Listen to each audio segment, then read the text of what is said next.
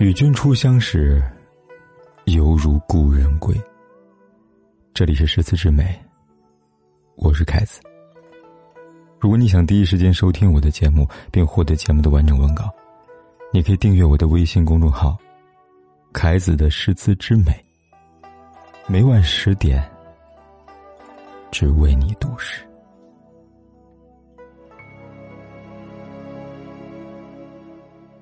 记得高歌，是季休。多愁多恨，亦悠悠。今朝有酒今朝醉，明日愁来明日愁。作者罗隐出生在晚唐时期。属于那种有一身才华，却偏偏不那么得志的文人。他前后考了十多次科举，都没有考中。根据记载，他一开始连续考了七年，后来陆陆续续又考了几年。他自称“十二三年就失期”，总之，最后呢还是铩羽而归。一个这么有才华的人，为什么总考不上呢？因为很多才华出众的人，也往往都带着锋芒。在传统的社会当中，讲究的是谦虚谨慎，而罗隐恰恰是那种爱讽刺而且带着狂妄的人。说过这么一件事：有次他逃考的时候，正好碰到天下大旱，皇上试图召集各路人来求雨，这时候罗隐便上书进谏，他这么说：“水旱灾难是和天地共存的，无法通过外力改变或者消除。”他还建议皇帝应该好好的用心祈祷，这样就算百姓承受了灾难，也会对陛下心有感激。最后还说，先皇和大臣都不能为皇帝出力，就更不要指望那些无名之辈了。想想看，在我们把天象当做指引和方向的朝廷，怎么能够接受这样的出言不逊？当然，还有最重要的一点就是。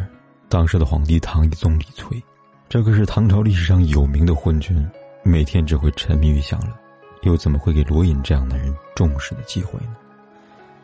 所以，对于罗隐的科举失败和才华无关。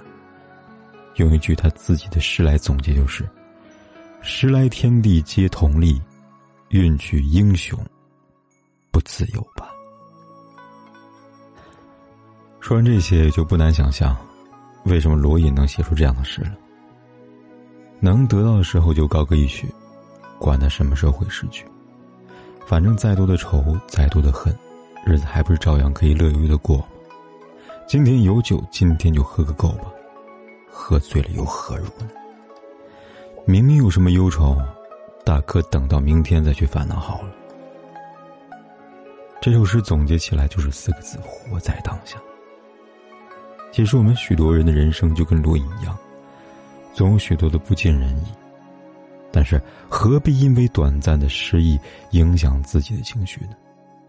毕竟每一天都是新的开始。太阳落下，也还是会升起。人活着最重要的是有足够的希望。就像岁月不会停止脚步，流逝的时间。也不会为谁停下。这世间的万物，都只能是听天由命。可是人不是，人是唯一可以选择的生命。既然如此，为什么不快乐开心的过好每一天？